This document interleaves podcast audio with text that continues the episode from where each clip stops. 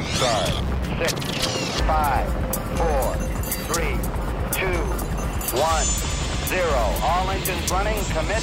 Liftoff.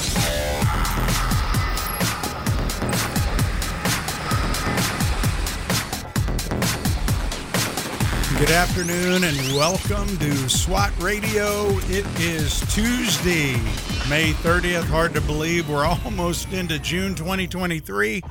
And uh, I hope everybody enjoyed their uh, Memorial Day. Your hope you remembered. It's just that. It's your Whoa, we got an ad going. You are unique.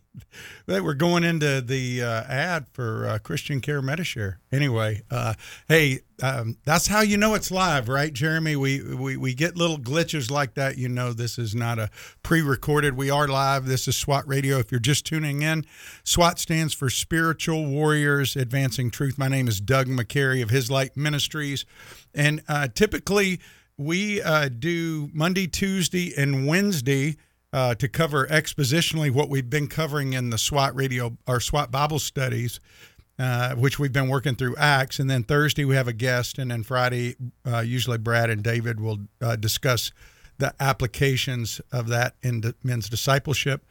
But this week we're doing a little bit of switch. Yesterday, like I said, was Memorial Day. I just want to say, um, pray for the family, uh, or the three children of uh, my good friend Pat Wheeler. Pat was a pilot in the Marine Corps. He led me to safety when I had my accident and pretty much saved my life. And uh, he was one of my best friends. And uh, I always think of him on Memorial Day. That's what Memorial Day is for. It's not to celebrate those who are serving. It's those who have given their life. And Pat did that. And so remember Pat, Reg Underwood, those are two Harrier guys, and any other people that might have sacrificed for the freedom we enjoy. Um, but today, during the first half hour, I'm going to have Doctor Heath Lambert. That's a name that you might be familiar with. He is the pastor at First Baptist Church of Jacksonville.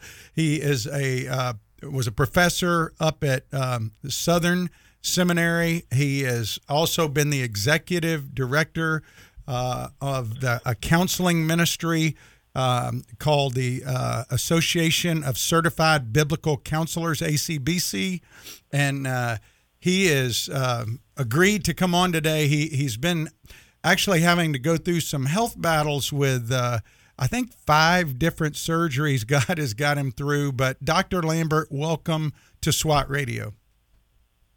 It is my pleasure to be here with you. Thank you for having me. Well, I was so excited. I, I've been following your blogs because, uh, one, we've been praying for you. I know you've been kind of going through this health can, uh, health stuff with the, the, the surgeries. Can you give us a quick update on what's going on there for everybody?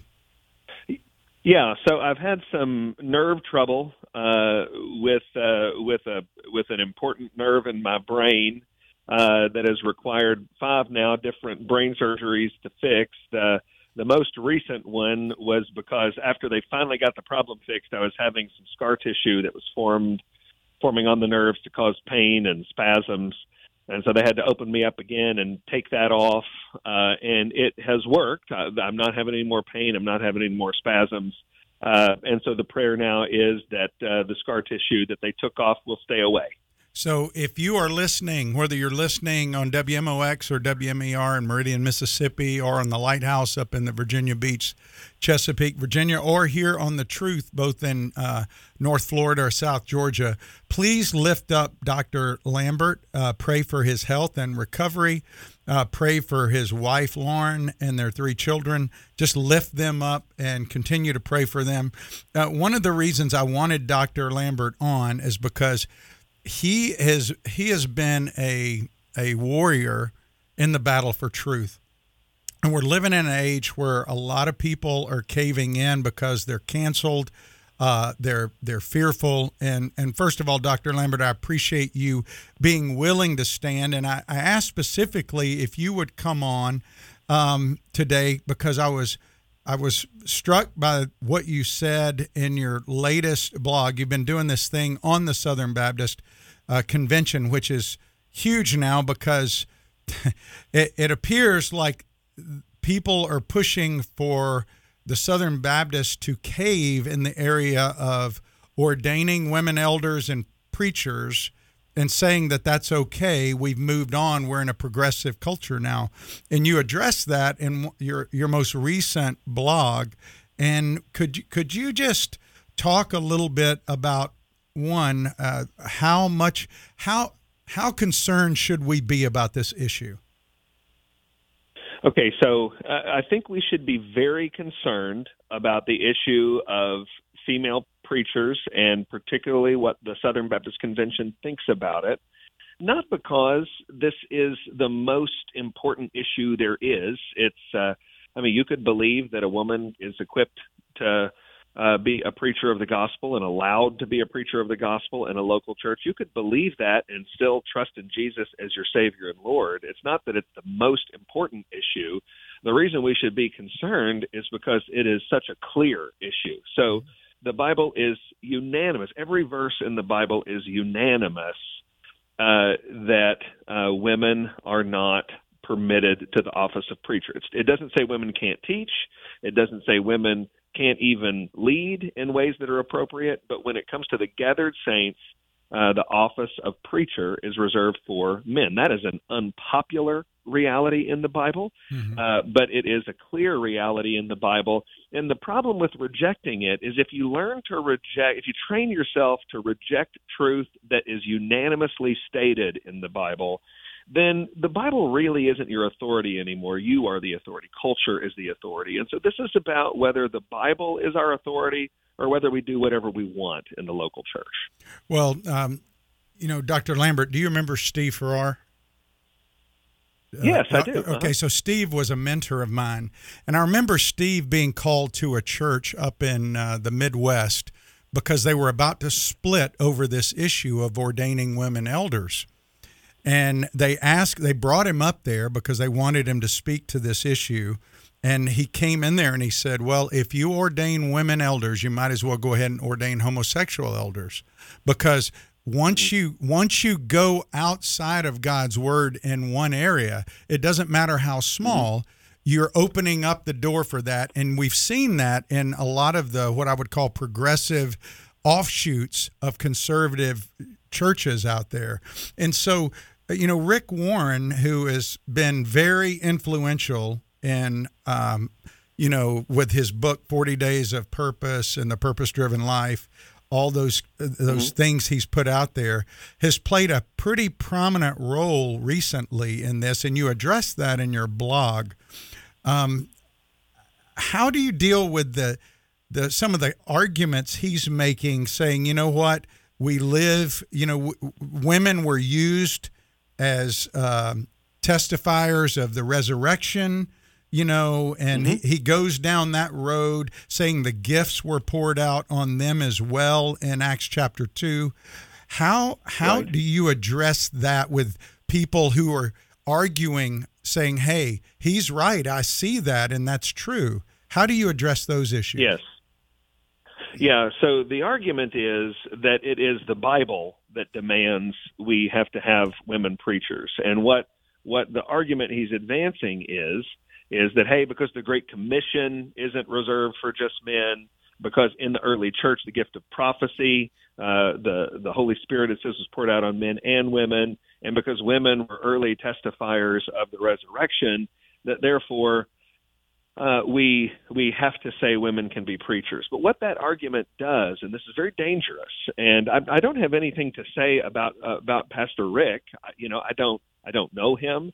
Uh, but but what, what he's done is he's entered an argument uh, that he's he's asking us to believe. And so then we have to say, well, before we believe it, we need to think hard about the argument that you're making. Mm-hmm. And what his argument is is actually to divide the Scripture.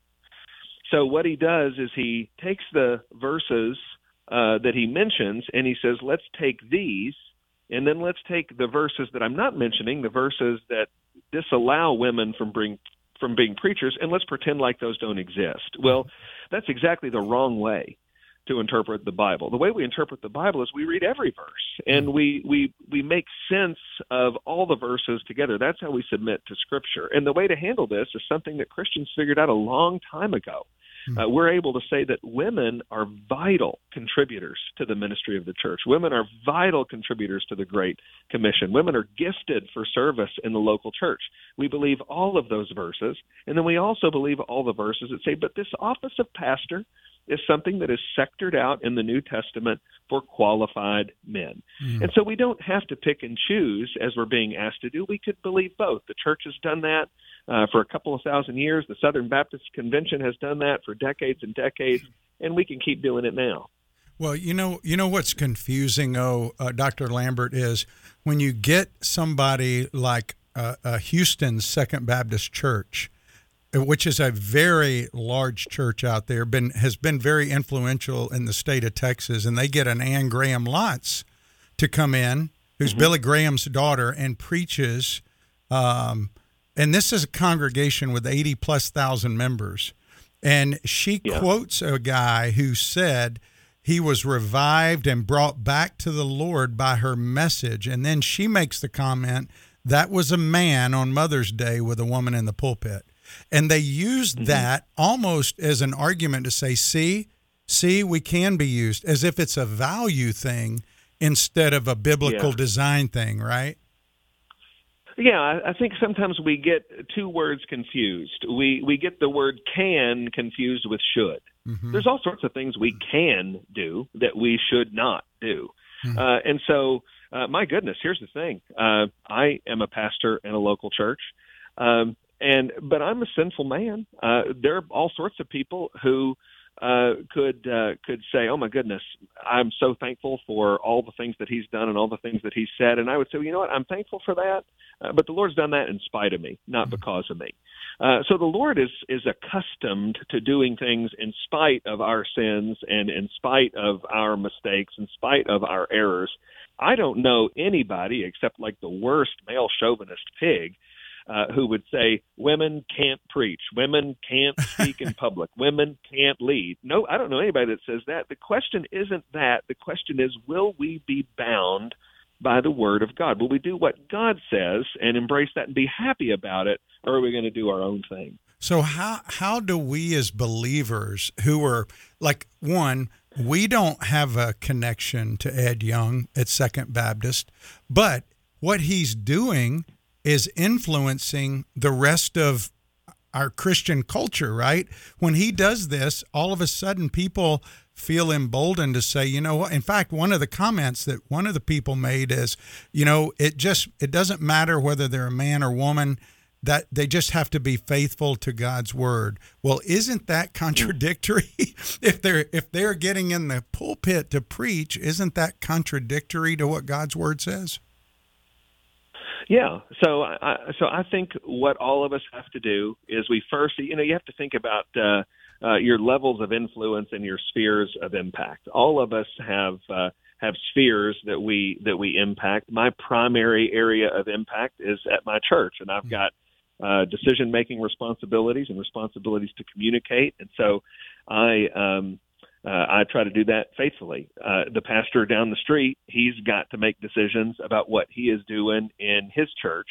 Uh, and I hope that we can all be on the same page about what biblical faithfulness is. But then sometimes some of us have a responsibility uh, to speak into other areas. Sometimes that's more personally. I'll have pastors ask to meet with me or call me and say, hey, I'm trying to figure this out. What do you think? And the Lord there has given me an opportunity uh, to speak into somebody else's faithfulness. Uh, in the Southern Baptist Convention, uh, the convention is just a gathering of churches. Our church has been a significant church in the Southern Baptist Convention, and I feel like uh, it's my responsibility. Um, insofar as I can, I'm doing that on these blogs that you're talking about to try to say, hey, here's some big issues that our convention is facing. Uh, here is what uh, my understanding of the Scripture is. Uh, I think I think I'm representing what the what the convention's understanding of Scripture is. I don't believe that the convention is going to take a stand where they embrace uh, female pastors. I think that they will reject this. Um, but uh, but I feel like it's my responsibility as a member of the convention, as the pastor of a church in the convention, uh, to explain what's at stake. And and all of your listeners are going to have various circles of influence, various spheres of responsibility, responsibility where the Lord will ask them to be faithful insofar as they can. Well, um, that, that that's a really That's a good word, and I want to I want to ask you about a couple other things. One, I, I sent you before the program today. Um, I, I I did send you a um, something put out by Denny Burke, who who res- put out a resolution, or he's drafted a resolution on opposing gender transitions for the Southern Baptist Convention, because this is becoming an issue. And um, there there's a lady who has spoken there for the last four years, and her name is Rachel Gilson. And uh, she speaks to the wives, the pastors at the Pastors' Wives Conference. And um, I don't know how familiar you are, you are with her, if you're aware of, but basically she says you need to meet transgender people where they're at, use their pronouns, Uh, affirm them where they are, because they are in process. They're not there yet. And I just really struggle with that, Doctor Lambert, because if if you take any other sin, whether it's murder, adultery, you would not go to that person affirming that it's okay that they're the way they are, right? Am, am I off base there?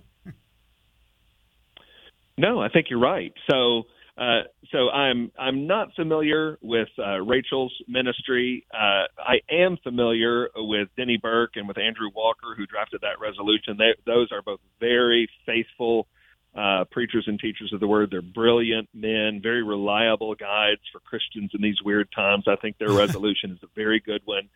And to your point, um, my goodness, the pronoun thing, I think a lot of Christians are going to regret the counsel they've given to folks over the last couple of years. The idea has been, well, if a boy wants to be called she, if a girl wants to be called he, let's be nice folks about the whole thing and accommodate their pronouns. The problem with that, what it, and, and listen, here's the thing, I'll tell you, I want to be a man who is defined by love. I believe God is love. I want to be a man who is defined by love. I don't want to be an angry, nasty person who's yeah. kicking people and, and spitting on them while they're down. I don't want to be that kind of person.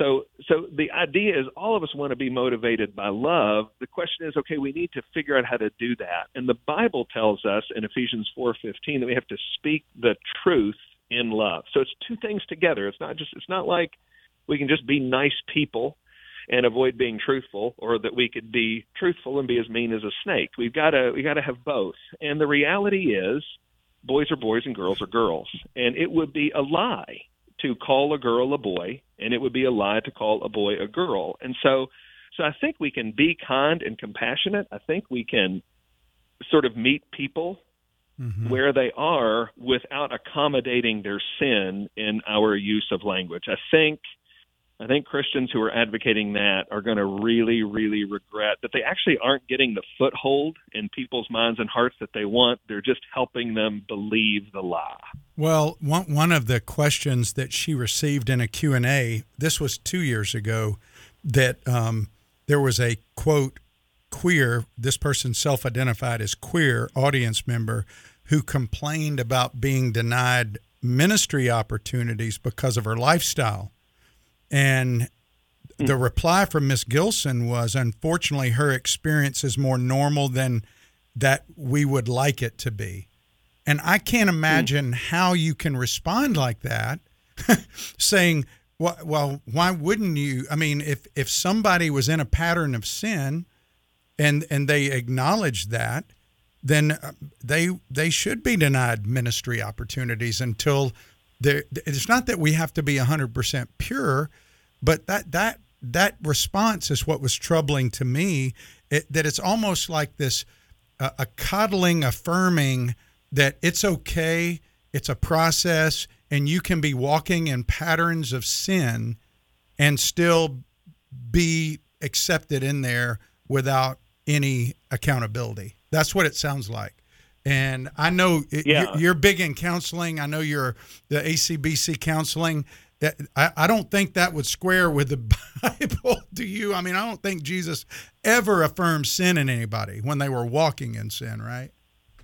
No, yeah, his all his thing is always go and sin no more. So I'm I'm not I'm not familiar with the interaction that you're talking about. But here's the deal: the reality is uh, the only person that the Lord ever used in ministry that was sin-free is Jesus Christ. All the rest of us have to get used to being vessels that he uses when we are broken and in need of power and redemption. That is that is always true. And yet, uh, those of us who are sinners like myself, we we have to say that we we there is a standard for ministry. You just read the pastoral epistles, you read First Timothy three, you read Titus chapter one, and there are obligations for holiness for people who would be uh, involved in ministry, certainly ministry leadership. So so we have to say uh, it's not about homosexuality, it's not about L G B T Q, it's about holiness. There are all sorts of lifestyles that we say, you know,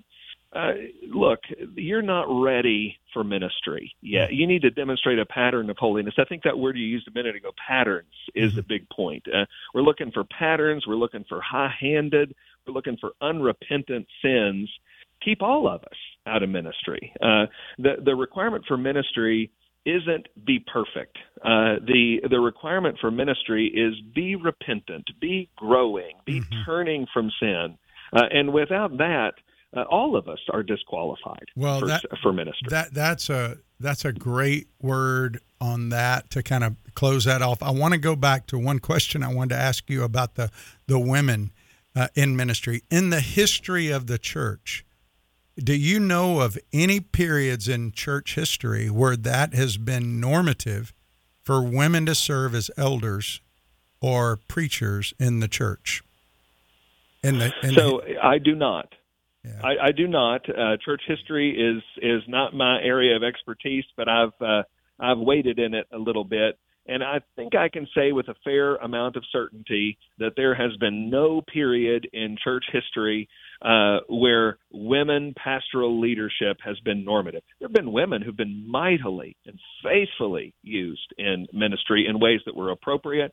Uh, there have been uh, women Uh, who've been used in ministry, who were who were not being faithful to Scripture. Uh, there there are examples of of remarkable women uh, in church history, but but a normative time in church history where where women serving as pastors was the order of the day, uh, that does not exist. And not even today. Uh, there are people who do it, uh, but it's not.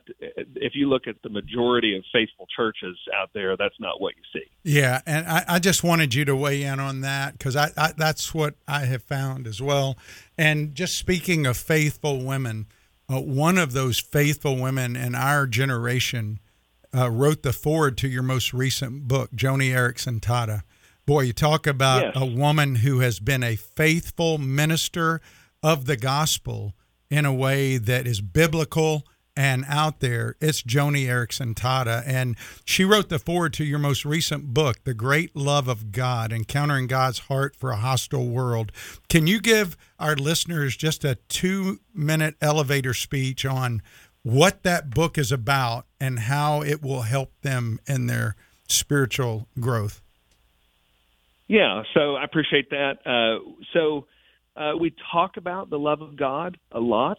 I suspect that there is nothing we talk about more but understand less than God's love.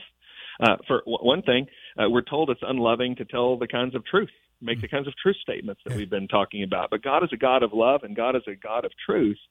And what I do in the book is I try to explain uh, the nature of God's character as being the great God of love. I try to explain Uh, what that love looks like in our lived daily experience, and I try to explain how that love changes us. Uh, sort of my theme sentence is love defines God's essence and will transform your existence. So I want people, I want to introduce people to the love of God, and I want to show them how it changes them. I, I found this, uh, discovered this in a fresh and powerful way through these brain surgeries, reading a lot about God's love, reading the Bible through from cover to cover.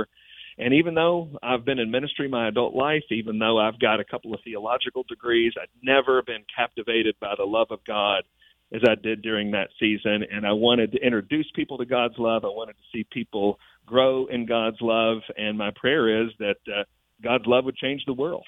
Well, I I think that's a great thing to be sharing with people, because when you look at the divisiveness of our culture right now, uh, even within the church. I mean, like, you can't have dialogue with people that you have disagreements on. You can't really sit down and talk because we've really become a loveless culture in a lot of ways. Yes, uh, yes, we have. And so it starts with the love of God. So the name of the book, again, is The Great Love of God, Encountering God's Heart for a Hostile World. I saw recently, I don't know if it was today or yesterday, that you quoted A W. Tozer, who's a, a I love A W. Tozer, about, you know, God, God's going to be as excited about seeing us in heaven as we are about seeing him. I thought that was a great quote.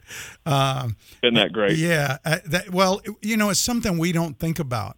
So often, I mean, if you, like me, we I grew up in a Southern Baptist uh, home.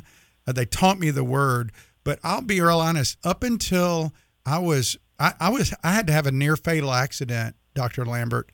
Mm. But, and, and in the midst of that, I was not making the best choices of my life. And so at that moment of, of crisis, I really was wondering, was I really going to be with God? And it was like he wrapped his arms around me and said, you know what, Doug, it's not about what you do. It's what my son's done. You're my son. Now go live like my child. And yeah, and, and that really was kind of solidifying for me about God loves me, not because of what I do, but because of Jesus. And it's all because of Jesus. That's right. And so uh, I, exactly right. I highly commend this book, The Great Love of God, Encountering God's Heart for a Hostile World. And, um, and in fact, when I come back, I'm going to take a short break from the radio uh, to, to go do some speaking on the road. But when I come back, I'm going to give away some of those copies because I think that's a great thing to be sharing with people. And um, any last thoughts on the S B C, how we can pray, Doctor Lambert, before we go to our break here? Yeah, you know, the S B C is um, at a crucial turning point right now. Uh, we need the Lord to raise up bold new leadership that's going to move us in the direction of faithfulness. Uh, we need to quit all this conflict and infighting. We need to quit debating uh, about all this stuff that was supposed to be settled a long time ago. Uh, we need to stand on the Scripture. We need to stand on the good news of Jesus Christ and rededicate ourselves to sharing the gospel with the whole world. Uh, we, we, we're at a crucial turning point in that. I don't think the S B C is going to endorse female pastors this year, uh, but uh, I also don't think they're going to stop fighting this yeah. year. So we need we need a spirit of love and peace to predominate, and we need to move forward and keep our eyes on Jesus and keep the main thing the main thing. Well, that's great, and I really appreciate you being on. Hey, uh, one uh, request for you listeners out there, please lift up again uh, Doctor Lambert and his family. Pray for healing, specifically pray there'll be no scar tissue uh, from this most recent surgery, and pray God would give him rest with his family. And if you're looking for a uh, church home in the Jacksonville area, you might want to check out First Baptist Church, um, located on Ashley, West Ashley Street. Uh, it's a great church, great teaching, great community down there. And Doctor Lambert, we'll be praying for you, and thank you for giving us a half hour of your Tuesday today, okay? God bless you, brother. Thank you so much. All right. Hey, you're listening to SWAT Radio. We'll have this broadcast uh, put up on our podcast later tonight if you missed it or you want to share it. And uh, stay tuned. We're going to come back and get back into our review of Acts, and uh, we'll be right back with more SWAT Radio after the break. Stay tuned.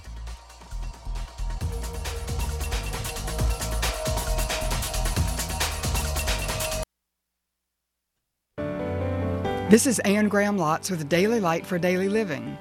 As the seraph pressed the live coal to Isaiah's lips, the searing pain must have been agonizing. Yet the angel's words in Isaiah six seven must have felt like a soothing balm to Isaiah's tortured soul. See, this has touched your lips. Your guilt is taken away and your sin atoned for. From that moment on, Isaiah's life was never the same. Praise God. There is hope for ruined sinners like Isaiah, like me, like you. Every day I bow in utter humility with a contrite heart that's filled with gratitude for the merciful, saving power of God. The level ground at the foot of the cross leaves no room for self-righteousness or critical spirit or pride or self-promotion or hypocrisy. Listen to me. Come with me now to the cross. Thank God for the blood of Jesus that has not lost its power to cleanse us of our sin. all of it. This is Anne Graham Lotz.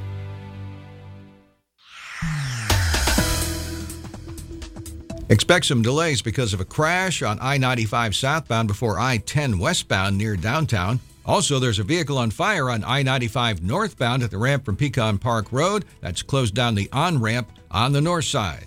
Mostly cloudy tonight, low sixty-nine. Wednesday, more clouds and a chance of storms, high eighty-five. From the Traffic and Weather Center, I'm A J.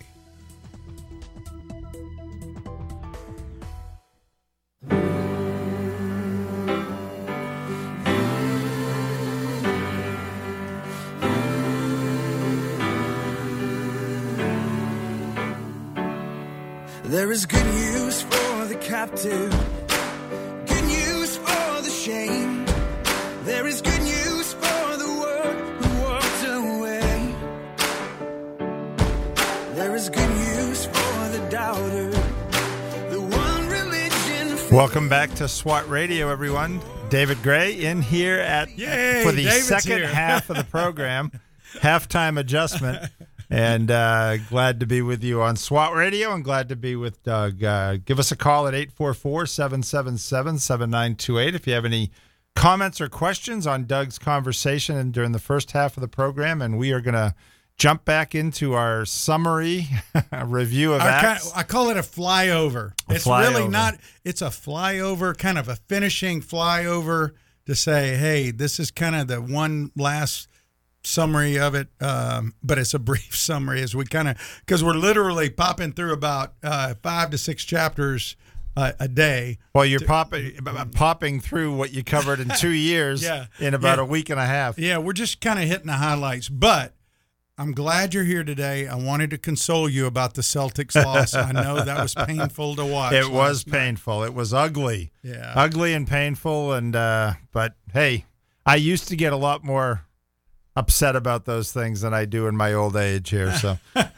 well, hey, uh, we are kind of, like David said, doing a brief flyover of Acts. We're in Acts sixteen. We're going to try to get sixteen, seventeen, eighteen, nineteen, twenty, twenty-one maybe today and uh, see if we can do that in the remaining part of the program. But just real quick, if you remember, Acts was written to Theophilus. Acts, um, like Luke, was not written to you and me. It was written for you and me, but it was written to Theophilus. Mm. And and Luke was writing to share with Theophilus the story of how the Holy Spirit continued to work through the apostles first, and then teachers, elders that would then replace those apostles. The apostles were the bridge from Jesus to the church. That the church was born in Acts two, and we've been covering, we've worked through Acts one through fifteen. In Acts fifteen, they dealt with the Gentiles that were coming in. They had the, you know, what do we do? Do we circumcise them? Do we not? And they said, no, if they will just follow these things, and they gave them four things to really work on. And that was more of about a witness or, you know, to Jewish people uh, and, and not to participate in eating strangled food, or uh, the drinking the blood, or uh, sacrificing to idols, and sexual immorality. Stay away from that, right, because it's going to hurt your witness. Well, in Acts sixteen, um, what we see is, and if you remember, um, this is Paul and Silas this time. Because remember at the Acts, at the end of Acts fifteen, we saw Paul and Barnabas separate. They had a disagreement about, yes, Christians can disagree, and yes, they can have a disagreement without it even necessarily being sinful. Mm. One may have a strong philosophical, uh, you know, disagreement about it, and God may use that to part two powerful people, Barnabas and Paul, and then create two separate teams. Right. And that's what he did. And so in Acts chapter sixteen, what we see is really Paul and Silas now going, and, and when Paul left, by the way, Jerusalem, he left alone. He picked up, he you know, he, he picks up Silas, and he, he goes, and as he's going on the route, he also picks up Timothy. Remember, and he, he sees Timothy, and we know from the, the first letter he wrote to Timothy, he calls Timothy my true child. And apparently it appears that Paul led Timothy's mother and grandmother to Jesus. Uh, Timothy had a godly mother and a godly grandmother, but uh, Eunice married a pagan, and she had this son named Timothy, and Timo means to honor, theos means God. God so yeah. She named her son to honor God, raised him in the faith, taught him the scriptures, even though his father was a pagan. And we see one big characteristic of God's kingdom priests that we, I think, David, sometimes we forget, that we need to identify and invest in faithful future leaders. Mm-hmm. Paul saw that in Timothy. Mm-hmm. And Timothy ended up being one of, well, he was his primary go-to. He became the leader of the church at Ephesus. He he wrote him the, the pastoral epistle, First Timothy and Second Timothy. And so, and what about Timothy do we see? He, he has a good reputation. He was teachable. And Paul invested in him. And so we saw that in Acts sixteen.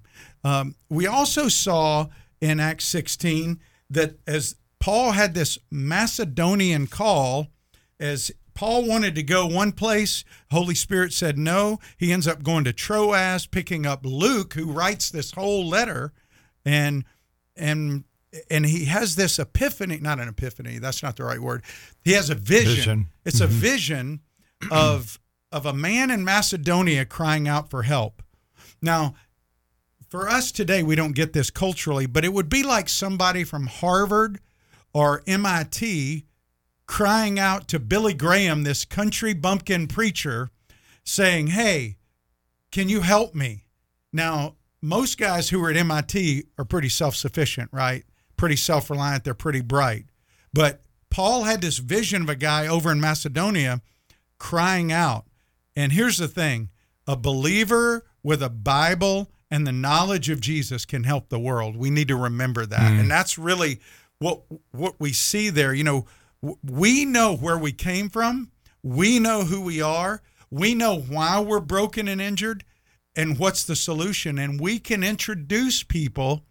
Doesn't matter if it's the president. Doesn't matter if it's an M I T grad. Don't be intimidated by people of the world if you love, love Jesus and you know Jesus, because we have it. Jesus says in Matthew seven, everyone who he- hears these words of mine and does them will be like a wise man who builds his house on the rock. And sometimes we get intimidated by the people in the world, don't we, David? Yeah, and you know, you think about what Paul wrote in, in Corinthians, and he probably wrote it in other places too. Remember that God chose the, quote, foolish things of the world to shame the wise, mm-hmm. right? That that God has revealed truth to his people. Mm-hmm. And to the wise, the wise in the by the world's standards and world's eyes, it can seem foolish. Yeah. God came and died for the sins of his people and rose again from the dead. And, you know, that, that seems foolish unless God opens people's eyes. But God is not a discriminator. We know that. And we know that people, if somebody's got, you know, a P H D or they dropped out of school in the sixth grade, everybody's in the same boat in terms of what they need. They need the truth. They need to hear the truth. And then, as we've said so many times, it's up to the up to God's Spirit to reveal that truth to someone as as, as in terms of being true. Yeah. And, you know? and Paul, Paul here then goes and follows the vision that God gave him to Macedonia, to Philippi. Who does he meet? Not a bunch of men to disciple, but Lydia. Lydia. He goes there, he sees Lydia, and he he leads Lydia to Christ. They baptize them, and he, here he is in this, you know, Philippi was a classical Greek culture. And, and by the way, the Greek culture ended up in ruins because it collapsed because of their own corruption. Sound familiar? Mm. When man rejects Yahweh, culture's going to lap, uh, collapse. And so in six, uh, in in um, what you're going to see is in that Paul and Silas convert Lydia, and then they meet this demonic priestess. They they show that Jesus is over false religion.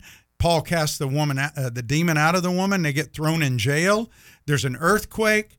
Paul doesn't flee. He leads the jailer to Christ, showing he's he's got, you know, over government. So Jesus is over false religion. He's over government. He's over wealth, by the way, because Lydia was a wealthy woman. Jesus is over all. And and so you see Paul turning this world upside down, right? That's what it was saying about them, about their ministry in Philippi. They turn the world upside down. And so as they continue on through sixteen now, they end up going out of prison. These guys realize, wait a minute, he's a Roman citizen. We we beat him. We got to let him go. He goes by Lydia's house. And by the way, he says, hey, don't forget what you did to me. And he, he leads the guys by there. And then we see Acts seventeen. What does he do? He goes into Thessalonica and, and Berea and Athens. That's the three places he goes in Acts seventeen, three different places. In Thessalonica, he has to dialogue with them. He has to lead them over and and win them. They're, they're, you know, he has to convince them.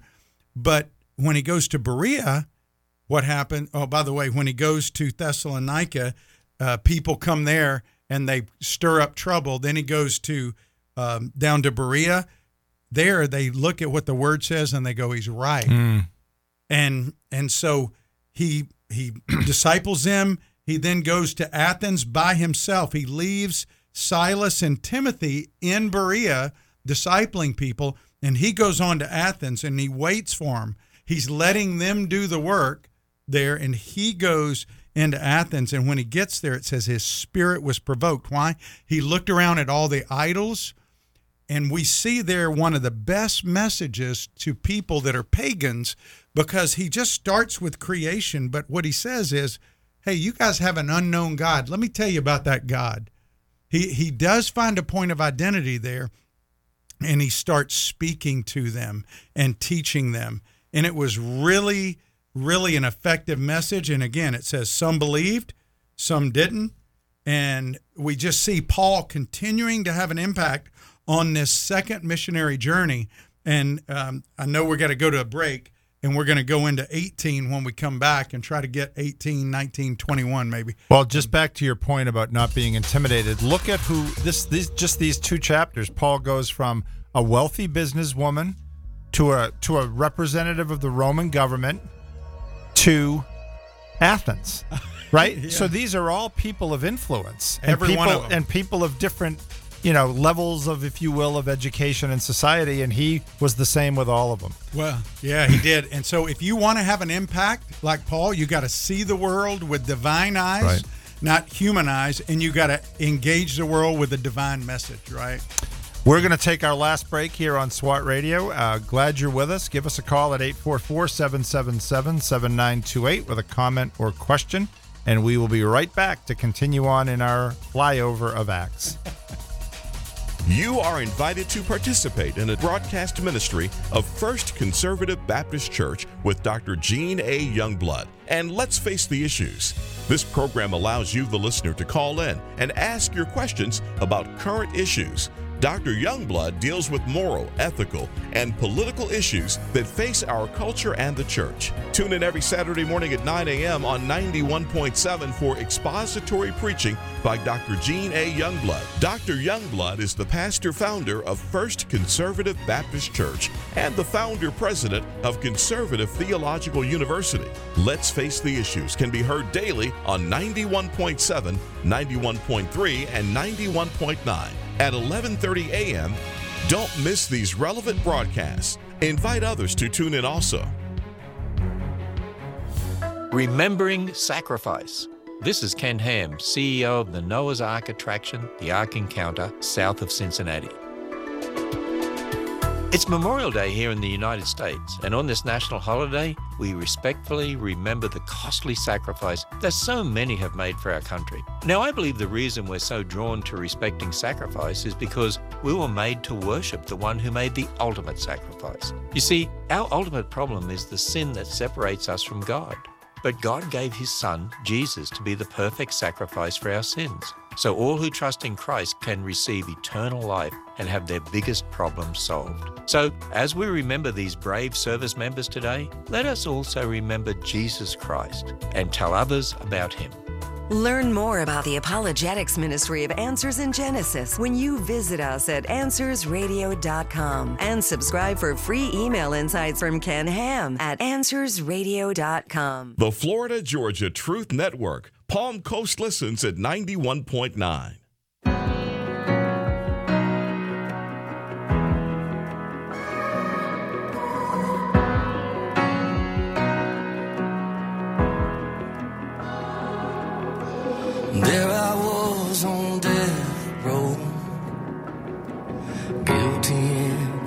first degree. Son of God hanging on him. Hell was my destiny. Welcome back to SWAT Radio, everyone. David Gray and Doug McCary here with you, uh, continuing in our, uh, as Doug put it, flyover of the book of Acts, where we completed the study uh, about a week or so ago, and uh, where Doug is uh, doing a, a closing flyover of the uh, chapters in Acts, and we are getting up here toward uh, chapter what, eighteen. Yeah, and, you know, here's the thing. Paul just continues on this second uh, uh the second missionary journey, and uh, in Acts eighteen, and, and by the way, we have a caller, and we're going to get to you in just a second. But in Acts eighteen, Paul goes into Corinth. Now, Corinth, the best description of Corinth is arrogant and immoral. They, it was so bad mm-hmm. that they had a term to Corinthianize, which means somebody was uh, practicing immorality. Mm-hmm. That's how, how bad it was. It was a tough place. Paul was already discouraged. He writes to the Corinthians that in First Corinthians two, they had about two hundred fifty thousand free men there, about four hundred thousand slaves. There were twelve temples, no standards. Think Romans chapter one, right? And what God does is he brings divine appointments. Mm-hmm. He found Aquila and Priscilla, right? And he he he's here in this place, this terrible place. He was a tent maker, and he didn't want to be a, a, a burden to anybody, but it says he was encouraged from Timothy's report about how God's word was doing, you know, what was happening in Thessalonians and, and or with the Thessalonians and the support from Philippi. And Paul was just doing what Paul does. He was there in this terrible place, but he was being a witness, even though he was discouraged. And sometimes the enemy will try to discourage us with attacks, but Paul just keeps pressing on. And, you know, Paul goes into the synagogues like he always does, but it turns out in this place, they rejected him there, but there was a worshiper uh, and, and uh, there named Titius Justus, and Crispus, the ruler of the synagogue, and his family become Christians. Yeah, I love that. So, so it, it was great. So he goes in, and they reject him in the synagogue, but not everyone. The leader comes, and that's huge, right? And so, Paul, and so Justus's house, Titius Justus, his house was right next to the synagogue, right? Yes. Yeah. So that a little bit, a little bit of uh, godly humor there as well. it, it I think. really, yeah. it, it was great. Yeah. And so. Anyway, so so what happens, Paul then, after his time in Corinth, returns back to Antioch. And what does he do? He goes back to Antioch to give a report. And um, and so um, the only other thing really in Acts eighteen, after he goes back to give the report, is that he, um, there was, you know, Apollos, who had had to be kind of helped along by Priscilla and Aquila, uh, goes to Ephesus. And he was instructing, but you see his teachability because he wasn't teaching everything the right way. And even though he was eloquent, Priscilla and Aquila took him aside. Mm. And we should always be teachable. Doesn't yeah. matter how old we are, how many years we've been preaching. Well, you right? mentioned that about a, as a quality a few minutes ago of Timothy. Mm-hmm. And, you know, I think about that from an athletic standpoint, the athletic analogy. As a coach, if you were coaching, would you rather have someone with great talent who you couldn't tell anything to, or would you rather have somebody maybe a little less talented but eminently coachable? Teachable. Absolutely teachable. You gotta teachable. have the teachability. And, and by the way, I know we have a call in chapter eighteen. That's also where Gallio throws out Paul's case that the Jews bring against yeah. him, and that's one of the first times in the last third of Acts, right, that the Jew, that the Romans kind of save him. Well, God they, uses they the do. Romans. God, that you're right. That was a great point about that chapter, is that God uses Gallio to not only save Paul, but legitimize the Christian. Promote Christianity. Yes, absolutely. Yeah. So anyway, we got a call. Jeff, welcome to SWAT Radio. Good afternoon. Um, I'll be kind of brief because I know you're pressed for time, but I was listening to you earlier with uh, Pastor Lambert and talking about uh, the sinful side of just going along with someone who wants to be called by a different gender than their birth birth gender. Yeah. And I, it got me to thinking, and I agree with everything y'all said, How, uh, compare with me also for me uh, giving money to somebody who's on the corner, who's a healthy person, who, quite frankly, doesn't have the appearance of anybody, who just is lazy and doesn't want to work. Money, when we're told by Scripture, you know, if you won't work, you shouldn't eat. Just, you know, if you can kind of, you know, I have an issue with that. So, I mean, if you, give me some more words of wisdom here. Well, you know, I, I appreciate that question, Jeff. Uh, one, when I used to go to Russia and I would walk through Red Square, there would literally be hundreds of babushkas, which is the grandmothers, the older ladies, with their hands out. You couldn't possibly give them all money, mm-hmm. right? They they were poor. They were out there begging. Um, and I, w- I was troubled by that because I didn't know what to do. I like, I do I give it to this person or that one? And one of my mentors said, you know what, what I do, Doug? He said, I pray. And I pray God would direct me to the ones he wants me to help. Mm. And we sometimes dismiss that power of the Spirit to move us, to lead us in that moment. And and so when I pull up to a street corner or I, you know, I'm, I see somebody there, the first thing I try to stop and do now is pray. Lord, is this somebody that you want me to help? I don't just hand them money. I always try to engage in conversation with them first, to talk to them. And sometimes, Jeff, I'll give them money. Sometimes I'll ask them, do they want me to give them a ride somewhere, or could, would they like me to go buy them some food? Um, and then to talk to them. But I think in every case, our heart should be compassionate toward anybody who's out there. We don't know what their story is. We don't know if they've been a, a, a P T S D veteran. We don't know if they've been abused. We don't know what their background is. We don't know. They may be trying to take advantage of you. Maybe mm-hmm. they're con men.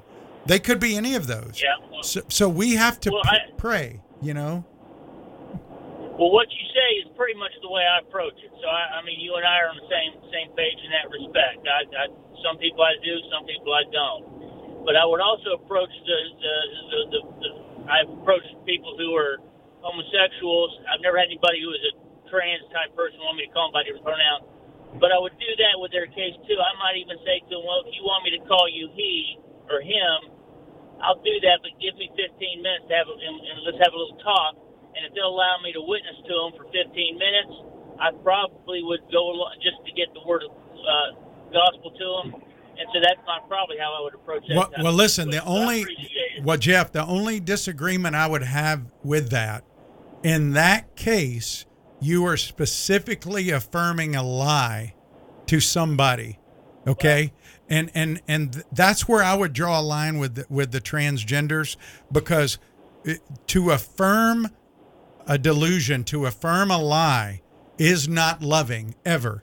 And, and, and God, no, I, I agree and, with you. And, and, but, and so I, I would explain to them why I can't do that. And, and, and just say, because, you know, rather than to do what they want in order to gain a hearing, this is what that lady said at the Southern Baptist Convention. See, that's pragmatic. God is sovereign, right? And, and, and there's a difference between handing somebody some money or some food and affirming a lie to them. You know, that's why I'm saying, when somebody, if somebody says, hey, I'm a girl when I'm a guy, that's to, to affirm that their pronoun is saying they're something they're not is a lie. And Heath said, Doctor Oh, Lambert said that, you know, so. Yeah, I, that makes sense. I appreciate it. Thanks for your time. Okay, um, Jeff. Thanks, Jeff. Thanks right, for listening. Take, take, take, yeah. Yeah, it's a good question. Yeah, and uh, it's, I, and then the part about handing somebody money or food, I, I when in doubt, I mean, and I'm not saying I, I do this every time. Sometimes I just bypass, I suppose. But for me, it's always, when in doubt, I'm probably tend toward giving them something and then think to myself, well, if he is conning me, that's between him and God. Yeah. You know, so. Well, um, you know, David, I, I don't think we're going to get through twenty, but I do want to hit Acts nineteen real quick. In Acts nineteen, Paul goes into Ephesus. And remember the seven sons of Sceva? And by the way, um, Ephesus was one of the four great cities. It was Rome, Corinth, Alexandria, and Ephesus. It connected the Western Roman Empire with the Asian provinces. Very important. And and we see Paul's third missionary journey where he comes here and he stays here for three years, right? And his third journey is very important. We're going to really get into it tomorrow. Um, and we see Apollos is the first apostolic preacher. And Paul's ministry is winding down. We see new people coming into the kingdom. And it, we really see in this chapter, there's two types of faith in the world, faith in Jesus and faith in anything else. Uh, and that's that's what we saw. And uh, Paul is there. The seven sons of Sceva try to imitate him. They have there's two messages. There's Jesus' way, which is the word of the Lord, or there's man's way. Paul always sets up a choice. And there's two sources of power, God and Satan. That's mm-hmm. pretty much it, yeah. right? And so chapter nineteen finishes with this great, where Paul basically uh, shows the difference between true faith in Christ and demonic power. And that's really what we see there in Ephesus. And and Paul continues on this journey. He's going to spend three years there. So tomorrow we're going to pick back up there and and and see what else is going on with Paul. And then we're going to see Paul get arrested. So Brad, thanks for joining today, David. Yeah, and Brad will be back tomorrow with Doug. I'll be here. Doug will have a, or Brad will have a guest on Thursday, and I'll be back with Brad on Friday. Hope you'll listen in, and we'll see you back here on SWAT Radio.